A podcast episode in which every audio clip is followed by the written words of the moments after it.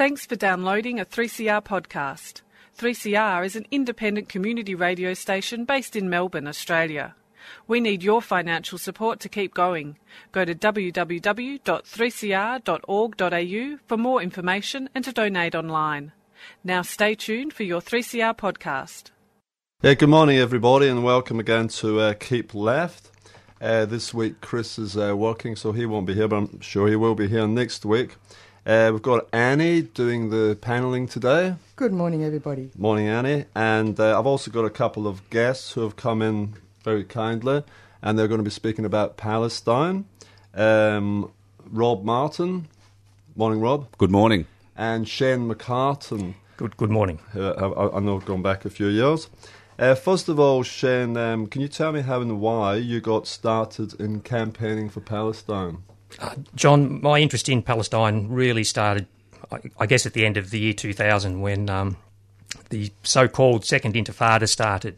I, I, like to call, I don't like calling it the Second Intifada because to me it, that takes the focus off Israel, and I think that when Ariel Sharon visited um, the Al Haram Al Sharif or Temple Mount, as the Jews call it, in East Jerusalem in late September 2000 I think that there was a planned. Um, uh, I, th- I, think the Israeli leaders, Barak and um, Sharon, Sharon later became prime minister. I think that they had decided to renew their or intensify their war on the Palestinians um, after the Camp David uh, talks in July 2000 in the US, and the Palestinians were more reacting to um, to Israeli violence, mm-hmm. Um, and it was just so obvious that the, the press, the, the mainstream press were always blame, constantly blaming the Palestinians um, for the violence that, that erupted in late late 2000.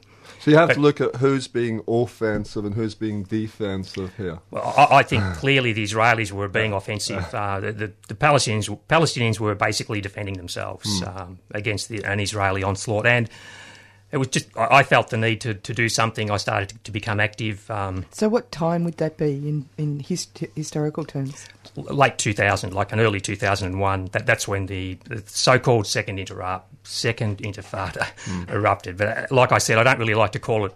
Who, who called it the intifada? Um, the just the just the press. Yeah, yeah. Um, there, there, had been a previous like intifada in, I think the nineteen late eighties or early nineties. It's really a calling to arms. Yeah, yeah, yeah, yeah, yeah. Um, but there had been a previous intifada which was like more peaceful, um, ten or fifteen years before that, um, and like the Israelis, the soldiers, they, would break uh, Palestinians' arms and break their legs and stuff like that. But the Palestinians weren't. Um, they, they, it was more peaceful resistance then, but I, I think that the Israelis really wanted to push the Palestinians in the, mm. in the year 2000, 2001.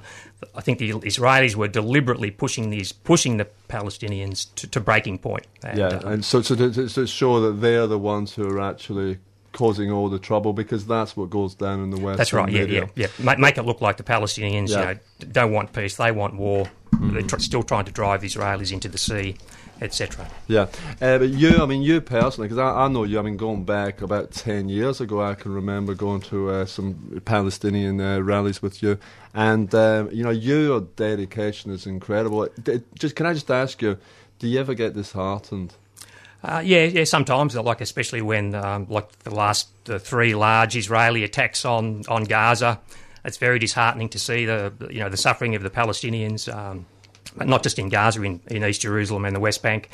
Um, but you just have to keep going. Uh, you know, mm. the Palestinians, the Palestinians are doing a lot tougher than we are over here. Mm. So, um, and with the, the BDS campaign, the boycott, divest, yep. divestment, and sanctions campaign against Israel, that's been um, that's growing in, in, in its effectiveness. How, how, long has it been that, going on for now? And do you think it's it's having an effect? The boycott campaign, BDS, that that, that started in about 2005 when uh, mm. Palestinian um, civil society organisations um, decided to commence this campaign, boycott, divest, and sanctions. Um, and it is growing. It's definitely growing. There have been some recent successes. The um, French company, the French telecommunications company Orange, they've divested from their Israeli partner recently. Uh, there's an Irish building firm, CRH, they've divested from a 25% share in the Israeli uh, cement market.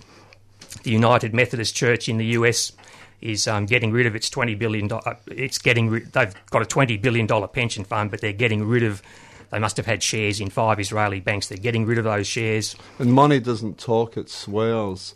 But it certainly has a very, very loud voice. So um, maybe this is how you know we can we can make a difference with I. I think I think possibly more on the um, perhaps the cultural side of things too, like the American um, Anthropo- Anthropological Association. At a recent conference, they voted overwhelmingly to um, to adopt a BDS motion, and they've got about ten thousand members, I think. But that motion is going to go to they're going to put that motion to all of their members, uh, maybe next couple of months, I think it is. But but at their recent conference, they overwhelmingly voted to adopt a, boy, a BDS motion, the American Anthropo- Anthropological Association. Now, you can always tell uh, how successful something is by the pushback, and there has been pushback, hasn't there? Oh, definitely, definitely. The, um, the Israelis are putting a lot of effort into trying to fight the uh, the boycott campaign because it's it's a totally it's it's which is going to be very very hard for them to fight because it, the boycott campaign really is about um, forgetting about Western governments who refuse to do anything, who, who refuse to hold Israel to account. The boycott campaign take, is taking power back to the people. You know, people in like Scotland, for example, in Europe. A lot, there's a lot of activity in Europe, more more activity in the US now. Um, Australia, we're, we're we're trying out here, but. Um, but It, it will happen. It will happen. after you know It will Europe happen. and America. Can I just bring you in here, Rob? Um, now you went to Palestine last year. Yeah, correct. and, uh, I I went last year. Yeah, yeah. And I saw a couple of your uh, videos that you've, you've put up on YouTube. You can maybe tell people about that. But can you just generally tell me, you know, how it went, how you found things? Well, first of all, I decided to go because I couldn't find any answers here. You look at the media and you talk to people, and it's very, very one sided, very biased, uh, including politicians, and it doesn't seem that a lot of people actually dig deep to see what's happening. So I decided to venture on over, and I went with APAN, which is a, a great organisation that people should join. Um, what I does talk- APAN stand for? Australian Advo- Australian Palestine Advocacy Network, and people can join. It's a, it's a great way to keep updated with uh, with newsletters and, and uh, showing you support rather than doing nothing. So so I went over there and uh, I was absolutely shocked with what I saw: the blatant disregard for, for Palestinian life, uh, the blatant apartheid. You can see. You don't have to look for it. Uh, it's sta- it's it sort of just jumps out in front of your face. It's it's horrific. Um, and look, I'd read a fair bit about it, and I'd spoken to some people prior to going, but I couldn't believe it when I when I saw it. And I think that you know you find Well, that so mo- give us an example of what it was. uh, the, was ch- it- the it- checkpoints having to go through. Um, I mean, I, the sign that you go in when you go into the West Bank, you know, there's a sign saying it's against Israeli law for a Jewish person to go through there. Um, and that's a, a very, very big scare tactic. And I can imagine going home to my own suburb and seeing a huge sign saying that, you know, this is will risk your life if you come in here. I mean, that's demonising completely, and it's another form of their propaganda. Um, I mean, I went through there with some Jewish people, and we were fine. There's For- no for problem. Jewish people from Australia. Uh, and, al- yeah, and also a Canadian Jew who was a reporter. Yeah. Uh, we went through there and uh, we had coffee and we met and we hung out with a lot of Palestinian people. Because Uh, this is this is an interesting uh, paradox, isn't it? Because someone else I was talking to the other day said to me, uh, I said uh, that you know it's very like you know what would happen if you're a Jewish person who's not a Zionist, and they said, oh, but aren't all Jews Zionists? No. And I thought, what? What? You actually think that's the case? So quite clearly, there even in this situation, there are Jewish people who do not support this. Oh, there's, there's many, many, many of them. Um, there's, there's plenty of, of great Jews. I mean, I mean, I wish there was more that were talking about, you know, stopping what Israel actually does. The problem is that Israel says, you know, to the world that we represent all Jews, and then I suppose that the normal media accepts that, mm-hmm. uh, and that's not the case. Absolutely not the case. Um, That would be complicating things, wouldn't it? You Well, look, it's very two simple. sides of this coin. It, and it's a very simple story. It's not a complicated or convoluted one. It's the simple fact that Israel's stealing land from the Palestinians and they're crying self defense. There's no, no self defense about it.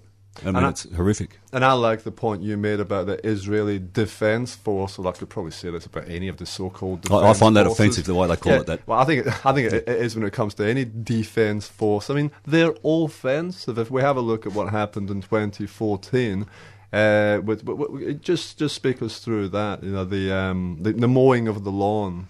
Well, well, that's a common practice. I mean, it's a common practice that uh, that Israel like to do. Uh, it's a part of their intimidation, and, and I suppose pressurising the pressure cooker. And so they go in there and they're, they're more than happy to kill people and they say that's their self defence. Killing 500 children, I don't see how any humane person or even, you know, even a psychopath would have to agree that that's not right. Um, and it, it's plain and simple. All we ever hear about in the media is that the Palestinians are, are terrorists. Um, and to me, that uh, it takes a lot more courage for somebody to put a, a vest on than get in their Apache helicopter by America and kill 500 people. Can we go back to your visit and uh, you, Absolutely. you go through that gate? So, I- so I went through. Um, I went with two different itineraries to make sure that I could get in. One was a very pro-Israel one, and so they, you know, the red carpet came down and said, "Come through." I ventured off into a town called Bil'in. Um, it's pretty well known for uh, five broken cameras, and so I stayed there for four or five days, and was, I suppose, absolutely surprised at how welcoming everybody was. They were just lovely, lovely people. But what did hurt me was the fact that we saw that the Israeli army come through um, and the way that they brutalised these poor people. They were taking uh, children's play equipment from the only playground in Bil'in. Why were they doing that? There's only one reason, and it's simple, and it's to, I suppose, intimidate the Palestinians to say that we're the leader, also to get a reaction. Because what they want them to do is they want them to fight back. Absolutely. They want them to fight back so they can start shooting them again. They want them to be submissive. And the problem is, they're not going to be. Well, you know, Israel want the Stockholm syndrome to, to connect. It goes back to 1948. It's not something that's going to go away anytime soon.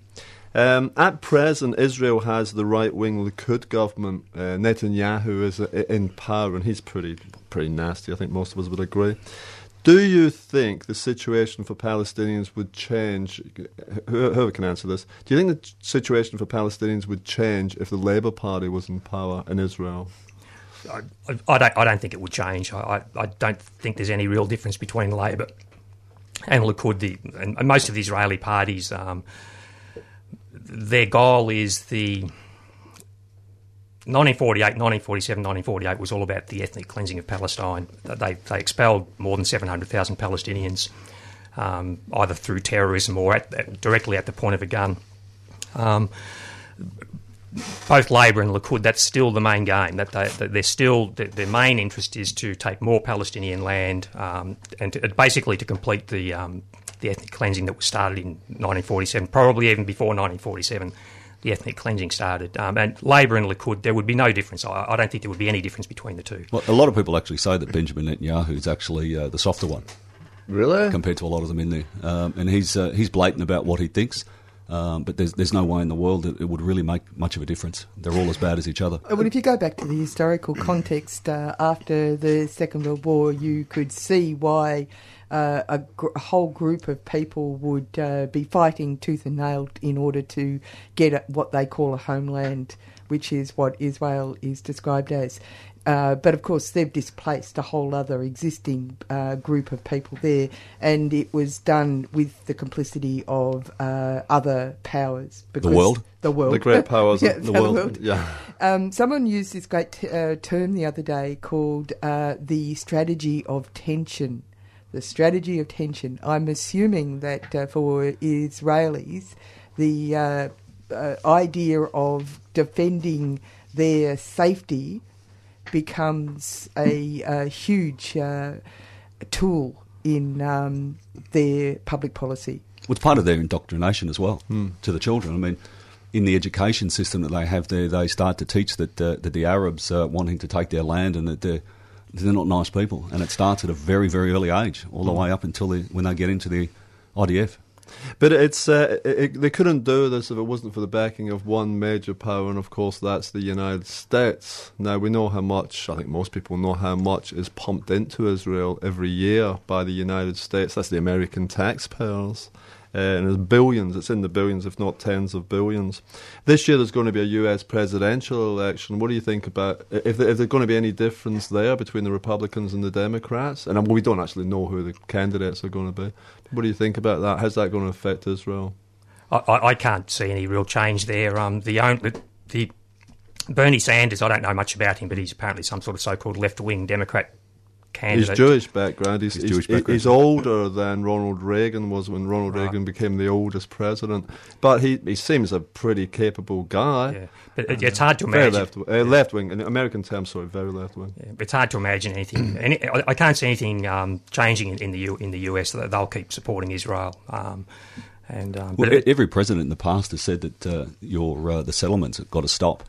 Every single one of them They said say it, you know. 100%. But what Yeah. happens? They never do Yeah, anything They don't about do it. anything. Mm. And so, oh. what sort of control does any of the Americans? I mean, Obama did say very, very early on that he wanted mm. a Palestinian state, mm. and nothing's happened. Absolutely nothing. He What gives you- more money. What do you think about that? We hear about the one state, two state, and all this sort of stuff. What do you think about this? I, the two-state solution is dead. It's, it's well and truly dead, and the Israelis have, have buried it, you know, d- deeper than six feet. Um, that they've expanded the, their settlements in East Jerusalem and the West Bank so much. The, in the last 10 years, last 10, 15 years, the settler numbers in East Jerusalem, Jerusalem and the West Bank would have du- more than doubled. There's more than, I think, about 500,000 settlers now, at least, including East Jerusalem and the West Bank. Is- Israel is making it impossible to to withdraw those settlers, and um, the, the only solution now really is a, is a one state solution where, where the Palestinians get equal rights. E- Everyone living from the Jordan River to the Mediterranean Sea has equal rights, the, the right to vote. Um, no, no one's a second class citizen. Uh, everyone's got the same human rights. You know, today Palestinians in the West Bank have got zero human rights. Palestinians in Gaza, they're even worse off. They've been un- under siege for nearly you know, eight, eight to nine years now. So you consider that this is similar in some way to South Africa back in the apartheid days? Hundred percent, absolutely. And it's funny that America was uh, one of the last ones to step in and say, "Hey, this is not right in South Africa." You know, they were the one of the last, and Well, Reagan and Thatcher did business with the South Africans uh, hundred percent, as long as. Yeah, but I, I think the big difference we've got today is that social media um, and civilian journalists might help because in the South African time we didn't have all of this technology, and uh, you know I call it the leaks. That there are leaks coming out from from Israel and Palestine of exactly what's happening. So I think uh, the only thing that can happen is that they need to be made a prior state. The thing that, uh, yeah, well, it, yeah. Only one.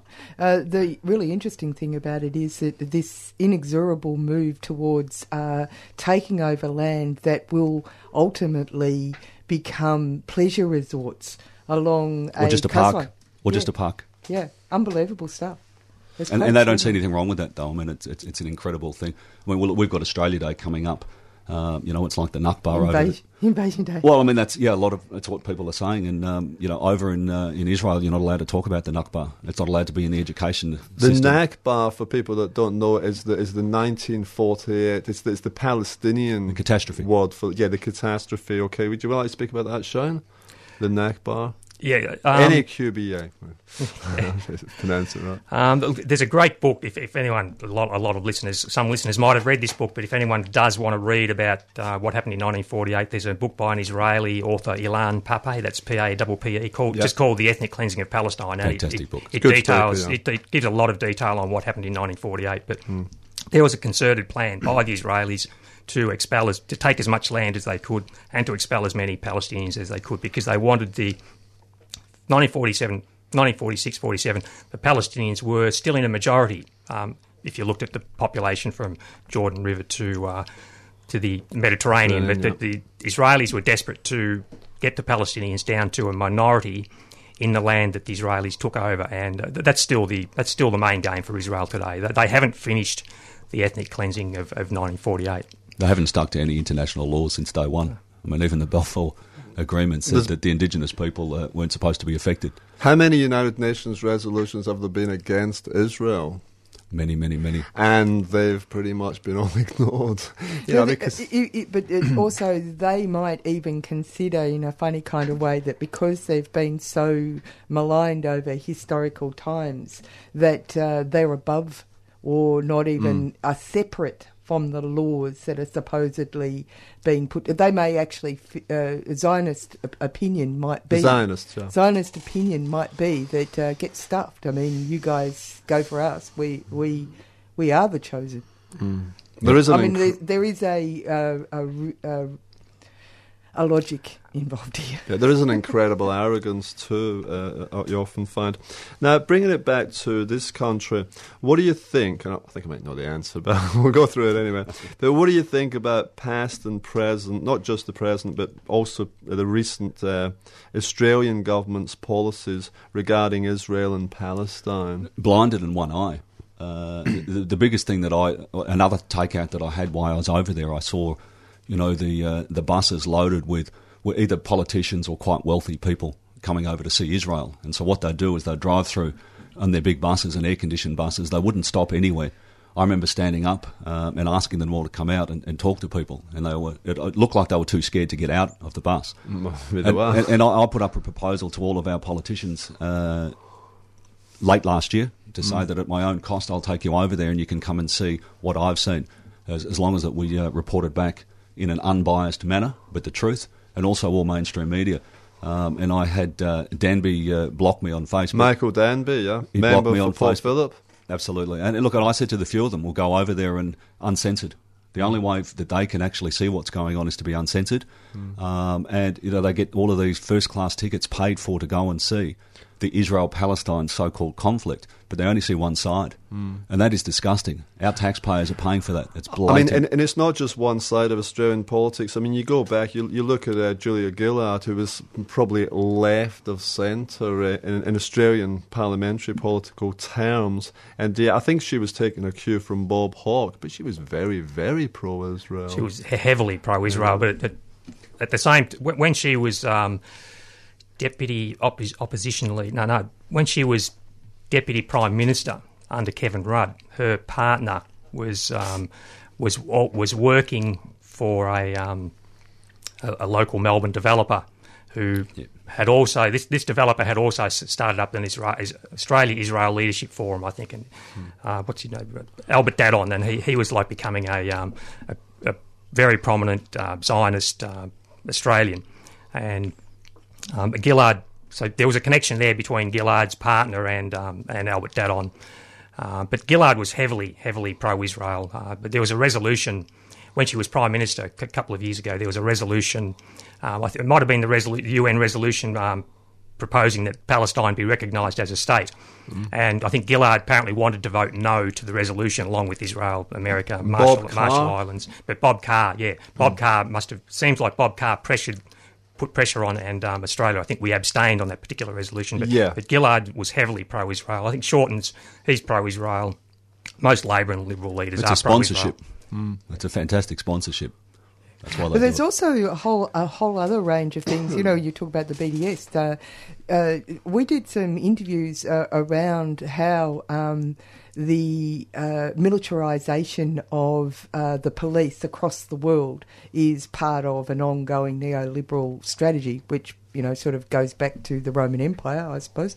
Uh, but uh, Israel is a uh, exporter of uh, weapons. Weapons as tested well, weapons, but not just tested weapons, which they've tested on in Gaza. It's yeah. been a great testing field. That's right, and they don't have to pay any um, any uh, what is that, that you know uh, professional development uh, thing, but uh, that, that's where they've tested this stuff. But also uh, the the methodologies that they use. So places like um, uh, New York will send their police department over to Israel to be trained in these tactics, for example. I, I think the, the African American community. Um, they're more and more aware of um, like with all of the police shooting deaths in the US of um, African Americans, the African American activists uh, are they're becoming more and more aware of that Israeli American connection with policing and security. And um, so, and so they don't call it. Uh, they don't call it um, uh, uh, selling war. It's called protection. It's the protection industry. Self defence. I mean, yeah, it's, it's a protection industry now. Part of the whole uh, occupation, it, it, it is a uh, it's a business. Yeah, uh, that's what I was getting. Hundred percent. Very Jeff, stumblingly. There. Yeah, well, Jeff Halper's just done a really, really good book uh, in relation to that, and it shows how so many of the, uh, the huge countries are making money out of it. That's I mean, right. They've got a great testing area in Gaza, and they've done it before. Uh, before the Gaza strike, the last one, they went in a month before. Um, and to start doing those tests, and that's how they do it. And the fact that they can actually put tested weapons, and we buy it, I mean, that's pretty offensive. That's but it, it's totally- the normalisation of uh, political and economic interests. That's what these people uh, at this level will see as being quite normal, and they, of course, they protect themselves by sitting in an air-conditioned bus. Yeah, disgusting. Yeah, because they know the reality of what's going on, and so they are frightened, and they should be frightened. Well, they, well, they, they just going back on it, they shouldn't be frightened. When if they get out of a bus in Palestine, Yeah, if- they should not be frightened. And part of the whole world and the propaganda of Israel has been dehumanising the Palestinians. Yes, in fact, We need to humanise them. And I Yeah. find, and I'll, I'll just give a quick story. I did a Christians for Israel tour while I was over there. Christians for Israel. So worldwide people go over there. I sat with the leader there and I said, I've just been staying in Bil'in. And he looked at me and he was flabbergasted. He said, Why would you do that? And I said, Well, why wouldn't I? He said, It's so dangerous. I said, It is dangerous. It was really, really dangerous when the Israeli armed forces came in. Yeah, And I said, How can you sit there and justify the fact that you're encouraging Christians for Israel and you've never been on that side and you're mm. demonising these people? And it's fascinating because if you watch SBS and uh, ABC News, uh, and there's ever a report about that side, that conflict, I can predict what what the images are going to be before they actually do the report. Well, I, I've read the Every Hasbara time. Guide. The Hasbara Guide is a guide that, uh, that they put out for all media outlets. Um, and I've read it, and it always says that you always put This, self defence, but you always need to use the word terrorist. yeah. yeah. and the Or terror. the images. language is important. and the Exactly type of right. images Exactly and how right. long they go for and all the different sorts of it, it's like I don't even know why they bother to pretend that they send anybody there to find out. Well, a most of the time they don't. Ah, there Most you of the go. people are not boom, there. boom. Okay, You're- ga- ga- it's, what, what go program are we on? uh, keep left. Hey, Yeah. Okay. So, guys, uh, speaking about that, uh, can we? Can you maybe sort of just plug some uh, any upcoming protests, any events which are happening, which people might want to know about? Well, there's actually a political party starting, and I'm just bringing it up. It's a Stop Israel Apartheid in Australia. Um, if you can have a quick look on that on Facebook, that would be a great idea to join, um, and also to get involved with APAN, which is a, a great Palestine advocacy service. Is it still every Friday, I believe, which is today, uh, that we have the protests? Uh, is that is that still Well, there's a, going on? there's a protest in Bil'in every Friday, No, and it's a but- worldwide thing. Not- I'm speaking about Melbourne. People can get to a bit easier. Oh no, myself and a couple of other activists. Um, every now and then we go into the city at the G, outside the GPO, Yeah. but um, might not happen today. It's raining a bit, but it's, it's like on a, on a regular basis. Um, Whereas a, a year or so ago, we were going in nearly every week. Yeah, I um, know you were, when, yeah. when Gaza was being pulverised. And, and you know incredible commitment to it. Now on 3CR on uh, Saturdays from half past nine until ten o'clock, there's a program called Palestine Remembered. I don't know if do you know that program? I don't know that Yeah, program. no. it follows on from Yusuf Al Bawi. The, I'm not sure. Yusuf does. I bet you I was on that show a little while. I ago. listened brief. Yeah, okay. So, So- I listened briefly a while back, but I don't. You know, but it's a great show. Great show. So Australian Age, it follows the Australian Asia Worker Links program at nine o'clock, and so that's on at half past nine. You've been listening to a 3CR podcast produced in the studios of independent community radio station 3CR in Melbourne, Australia. For more information, go to allthews.3cr.org.au.